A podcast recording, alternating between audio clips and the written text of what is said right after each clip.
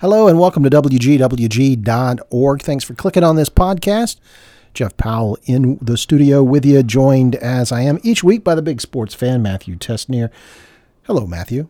You always welcome me. I, I, I always want to say something other than "Thanks, Jeff. It's good to be here." But it is good to be here. Well, we're talking about something you are passionate about, sports. So, yeah, it's good to be here. Sports and food all day long. You know, as a as a music fan, this has been a tough year. We've lost a lot of people. As a sports fan, we just lost a major icon. Yeah, Muhammad Ali, uh, one of those names that you know whether you are interested in sports, interested in boxing. He's just one of those figures that is a social, cultural, political, and yes, sports and entertainment icon. Yeah. And someone who has been reflected on at great length in, in the last week or so since his death. And someone who continues to be talked about and will continue to be talked about. He's just one of those, as as the word often is, polarizing figures. Uh, and and But to you me, know, I think as time has gone by, some of the controversy has kind of worn off, faded, and and just this sort of great career and this very um, charismatic, interesting man has remained. So maybe not as controversial as he was at the time. I definitely think so, and I think that's what time does to someone like Muhammad Ali and his story and his life.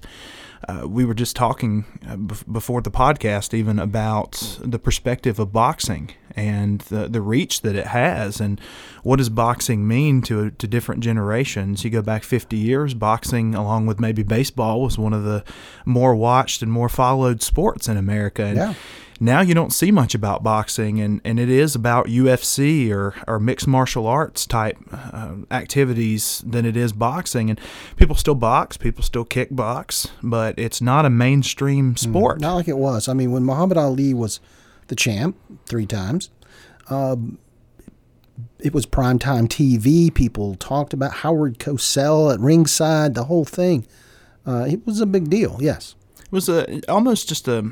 It was more than a household name. It was an institution, and that's that's one thing I was interested in. You know, we see the word, uh, of course, the word's the greatest. That's what he called himself, and that's what people people know know him for. He he was great at self marketing. I think he was one of the was. great uh, early promotional athletes who was able to get his name out there, and he called himself what he wanted to be called, and we're still calling him that The to today. So I'd say he was successful in those efforts. But you know, in seeing the greatest and legendary and uh, some of those words, I was looking through coverage this week, and I thought, what are some of the other words that, that pop up? And and some of the ones that came to mind, or, or I saw over and over again: meanest, thrilling, showman, uh, charismatic, and unorthodox, which I thought was interesting. And I actually, not being an expert in boxing by any stretch of the imagination, knowing very little about the sport itself, but being a general fan and student of sports, was interested. Okay, why was he unorthodox? And and that was something I was unfamiliar with. Uh, apparently, he had a style that you wouldn't want to teach and you wouldn't necessarily want to learn and try to use because apparently other people did and they got their faces bashed in even more than, than he did because of his style some. Uh, and it was not something you could really emulate and be successful with. He had a, a, a fairly as i understand orthodox stance but then he did not hold his fists, his, his hands, his gloves up near his face to protect himself the way he should. And in doing that, he left himself open to a lot of punches and, and a lot of beatings, uh, which you already get beat up in boxing, so you don't need to do something to make your, you get beat up more. So combine that with the fact that he did showboat and often dance around the ring and, uh, you know, play to the crowd. And those two things together, I think, made him uh, take a little bit more of a beating than, than some other boxers of Yeah, his era. So I was just interested to see some of the things that made him different and made him unique and what made him stand out. And of course, we talked a little bit about the controversy and, and, and time, and uh, you know his his saying he's not going to, to serve in the army during Vietnam, and uh, you know his changing his name from Cassius Clay to Muhammad Ali, even, and all the things that, that made people talk about him decades ago, and, and now we don't we don't think about that. Like you said, uh, we just see him as this charismatic, just very entertaining figure Um, you know, I could just look at the pictures of him. Seeing some of those pictures, his eyes are haunting. Uh, he always was either playing to the camera or it seemed like the the photographer was in the right spot or something. Because the pictures of Muhammad Ali, I feel like, are as good, as great as any sportsman of all time. As uh, as fuzzy as this term is, he always had a twinkle in his eye. He did. And I, you know, I don't know how to define it better than that, but No. he had this twinkle in his eye. And, and even in later years, when the Parkinson has taken his toll, I've seen some interviews done with him uh, in which he pretty much would not speak because he was very aware of how his voice sounded. But but he was joking around, he was kidding around, and and he had that twinkle in his eye. And especially as- if he was interacting with his fans or with kids, it was there. And it was a multifaceted twinkle because sometimes it was a happy twinkle. Sometimes it was a I'm going to beat you in the ring and I'm serious about that. I'm the greatest and I say that for a reason twinkle. So, yeah, it just it, I think a twinkle in his eye is a good way to describe it. And the rhymes, the rhymes were good. His quotes were fantastic, and USA Today put out a list, and I'm sure other other publications did as well. But that was the first one I found of some of his greatest quotes, and it was interesting that, that one of those quotes, and I've seen it attributed to a couple other folks too, so I don't know who Now said he it stole first. some stuff, yeah. but but one of the ones, and, and I believe maybe he took this one from Gandhi because I've seen it attributed to Gandhi as well. But uh, one of the big ones was, um, I'm looking here on my list. I've got a few notes to not forget. That your freedom, I believe it is, is the uh, or your service, your service to others is the rent you pay for the room you have here on earth. Okay. And um, stumbled a bit there, but that that really stood He, out. he said it better than you did. He said it much better than I did. He didn't stumble. He he spoke with conviction. he did. And I think the most charismatic people in history, whether they be political leaders or uh, sports icons or, or what have you, they speak with conviction. They don't have to search their notes like I like I just did. But I did think that one stood out, and, and I think that's that's an interesting perspective from our seats here at Gardner Webb as well, because service to ourselves, uh, our, our fellow man, not ourselves. No, we're not self, sorry.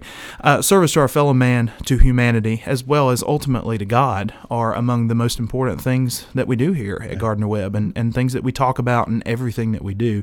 So that was just interesting, but. Um, I think I think that maybe Gandhi said that one and, and he took it, but uh, he's getting credit for it as well, and I'm sure that he would love to have that Oh, credit. yeah. Oh, yeah. But but thinking about his controversial nature, you know, uh, my first memory, honestly, of Muhammad Ali when I was when I was 11 years old. He lit the cauldron there for the for the torch at the 1996 Olympics in yeah.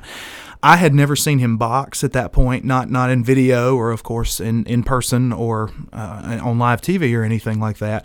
I, I knew his name. I, I was aware of him, uh, but he was a shadow of himself, his former self at that time. But he was still he still had that twinkle in his eye, like you said, even later in his life.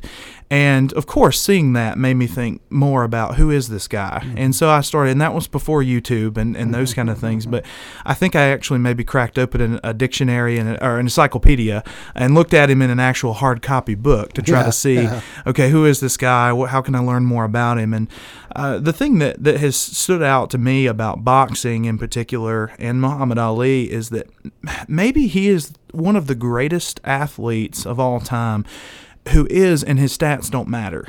Yeah.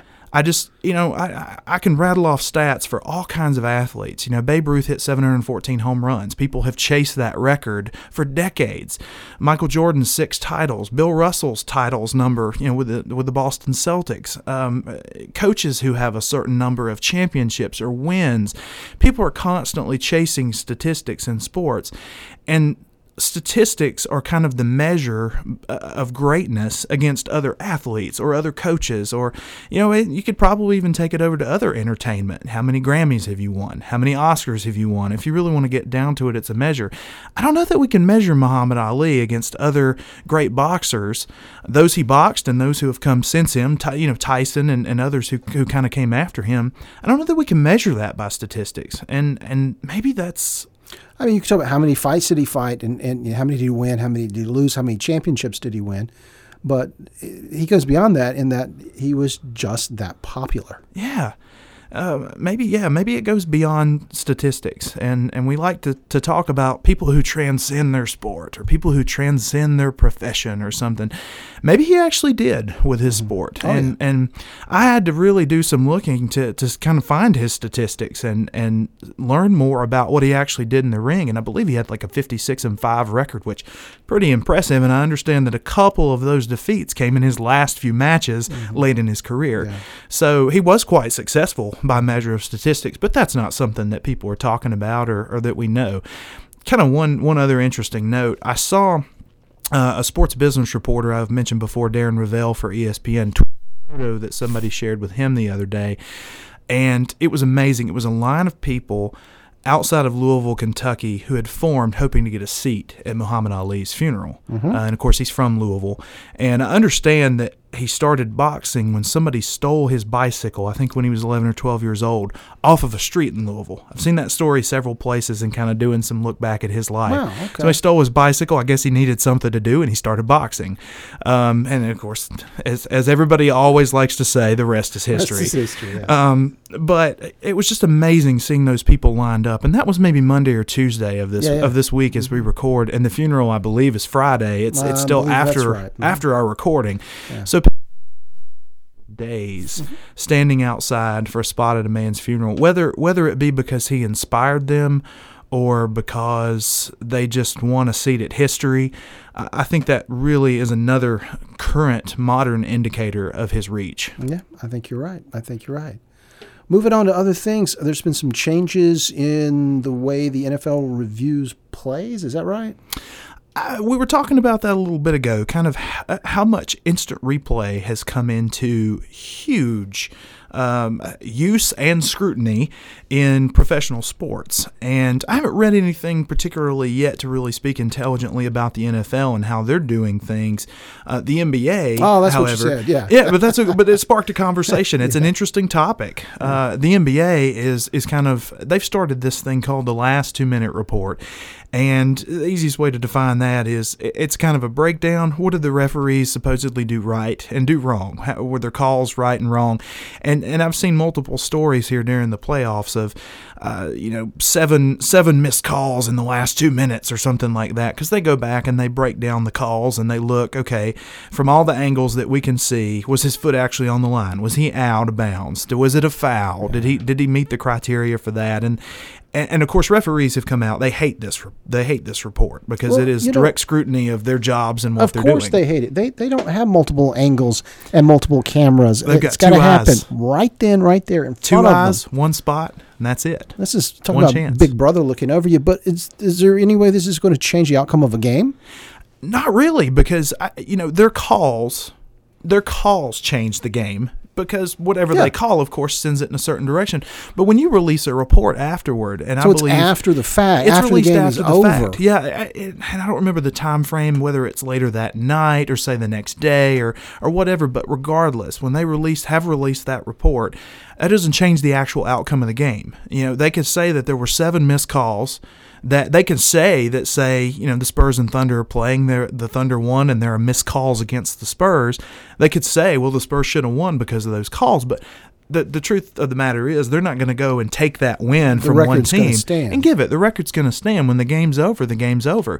You you see a lot of replays for um, you know hits in football, uh, fouls, and and interactions in basketball. You know you may see it in another sport. Those are the ones that come to mind. And you see fines and you see suspensions later because of some of those things. Because you can actually look at a player's actions and decide, okay, that breaks league policy right there. That's something that we can actually punish. But you can't change a game outcome. So would they perhaps fine or suspend a referee for too many bad calls I don't I don't know what their bylaws say or whatever description of this report or their is. labor contracts? Right, but it's it's certainly under uh, a lot of consideration and scrutiny right now. Um, during Game Three of the finals, uh, some of the broadcasters had Adam Silver, the commissioner of the NBA, there at halftime. They did a little interview and they talked about it.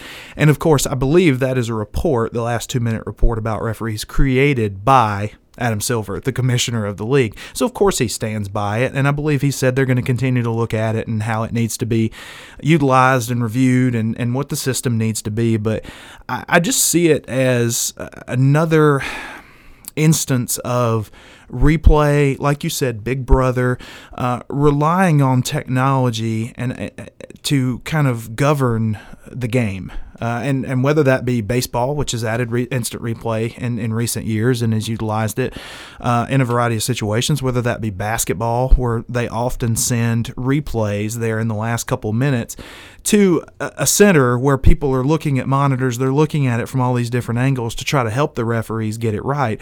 The role of the referee has certainly changed. Yeah, you know, back before all the technology, uh, you know, and one of the problems I have with instant replay is there's nothing instant about it. It can really break up the flow of a game. It sure does. If it's tight, if it's getting down near the end and, and, and play is stopped while it goes upstairs and all these people take a look at it, it just kind of can really change the whole tempo of a game. And I, I don't think that's quite right. That personal opinion. But I remember back in the day, before all the technology, the referee was right even if they were wrong. Yeah. You had yeah. to go with the call because he has an instant to make the call. And then you got you don't have to like it, but that's the call. It's, there's not all these people behind him reversing this decision. Yes, and as it stands right now, until they find another way to do it, his uh, a referee's call is still a referee's call. Uh, they're not going to go back as it stands right now again and reverse the decision and outcome of a game Yeah. based on that. And so I think the referees are, uh, in my opinion, justified in feeling like this is just a way to point fingers at us after Yeah, the game. yeah. Uh, as of right now, I don't think they're fined or anything like that. I, I don't know that for sure, but it, it really does mess with the flow when you use replay the way you do. I think I think the advent of television and putting games on TV, continuing to develop new technologies. Oh, and wait, it's time for a media timeout. Ex- exactly. You know, there there are a lot of things. Uh, I'm glad you said that because the flow of the game is disrupted as much as ever. We we talked in a in a recent Big Sports Fan podcast about uh, the length of baseball games, how they had grown to surpass three hours, and then MLB had, uh, had tried to get them under three hours, and they did by maybe three minutes or something. I think they were two hours and 57 minutes a couple years ago. But then last year they were back over three hours. So the more of these kind of things you add, uh, the longer the broadcast will be. And as I was telling you just a couple of minutes ago, if it's not a game where I am just peeled to it because it's a team that I deeply follow, or it's not a Super Bowl or, or a key playoff game or something, if I'm just kind of watching it casually as a fan, the more you delay it, the more likelihood, especially if it's a late game going late into the evening, the more likely I'm going to cut the game off because it really does become a drag out kind of thing. My mom growing up, the thing she hated most about having a son, I believe, who loved sports was overtime. Overtime. She did not want to see overtime. Uh, we, we'd go to Hornets games in Charlotte, and she did not want overtime. She could go, she could sit there. She, she'd love to go for this for two and a half hours, you know, nice family outing. Yeah. But if it went to overtime, she'd had enough at that point. Yes. And the same thing at home, honestly, I think. Yes. You know, the game keeps on going, keeps on going, and particularly in certain sports that are longer than others. The three hour football game or a three hour baseball Right. game. So Hey guys, we got to get up in the morning, right? exactly. And if you're watching it during the week, or if you have uh, church or something on the weekend, Right. Saturday that you got to get up and go do, I, yeah, I mean, you, you do. I mean, it, demands your time, and so the more time that they take via replay, uh, the more of your time they're taking away. And in the age of technology, you can so easily. Uh, I'll go to bed. I'll get up in the morning and I'll turn on something. I'll watch a replay, a highlight show. I'll watch a YouTube video, whatever. I'll know who won. I, I'll know the outcome of the game. And I used to watch Sports Center all the time on ESPN on TV. Now you pick up your smartphone, you you look, you just go to ESPN.com in, in that case, and you look, and, and if it's a big enough event, it's going to be on the main page. Yeah. You have to go no further. Yeah. And you can click on it. You, you immediately see the score, but you can click on it. You can probably watch a video of the last Mm-hmm. two minutes or highlights of about two minutes or something like that. So you don't you don't need it. Right. Uh, and so if you're not peeled to it because it's your team or or a major game, you can find other ways to get it. And and I think even though Or know, you we just turn on the TiVo and and then and then watch it when you get up. watch Yeah. the replay. yeah, yeah, you don't have to watch it in real time. And if you can avoid spoilers, if you really want to see who won and watch it and what for you is still real time, Yeah. you can do that as long as you're careful. I, I do think it's it's something uh, with major corporations like the NFL and the NBA. They don't have to worry a lot of times about what fans really think. They know they've got a certain audience. They're going to have people who love their sport, who are tied to their form of entertainment. But I think there are enough factors out there that if they don't play their cards right, they could alienate enough fans that it would matter. And you know, I think a lot of these factors that we talk about sometimes, if you put them, enough of them together, that could be a problem for them someday, especially as we have a, an ever changing society with Yeah. more options of entertainment Yeah. uh, than ever and more ways to, to get it. Uh, and so, you know, we've talked about ticket prices. Now we're now we're talking about watching it uh, and how much replays are affecting. So all these little idiosyncrasies kind of add up and come into play when you're you're a fan. Yeah. What else on the uh, agenda for today? I think that's that's good for today, Jeff. You know, Muhammad Ali. That's just it's it's been about a week since he he passed away, but it's just one of those things. I think we are going to continue to hear more and, and more about him. He's one of those guys. We'll see him in, in end of year reviews and and the key uh, folks who passed away in the year. And so I think there'll be plenty of time to, to continue to reflect on him. And I'm, I'm glad we had a chance to talk about him a little bit today, and maybe maybe a little bit of a different perspective than we've we've seen everywhere else. Yeah, um, that's it for this week's edition of the Big Sports Fan. If you have questions or comments, just email us here at info. That's info at wgwg.org. We'll make sure that Matthew gets all the comments and can respond to them. Until next time, thanks for listening.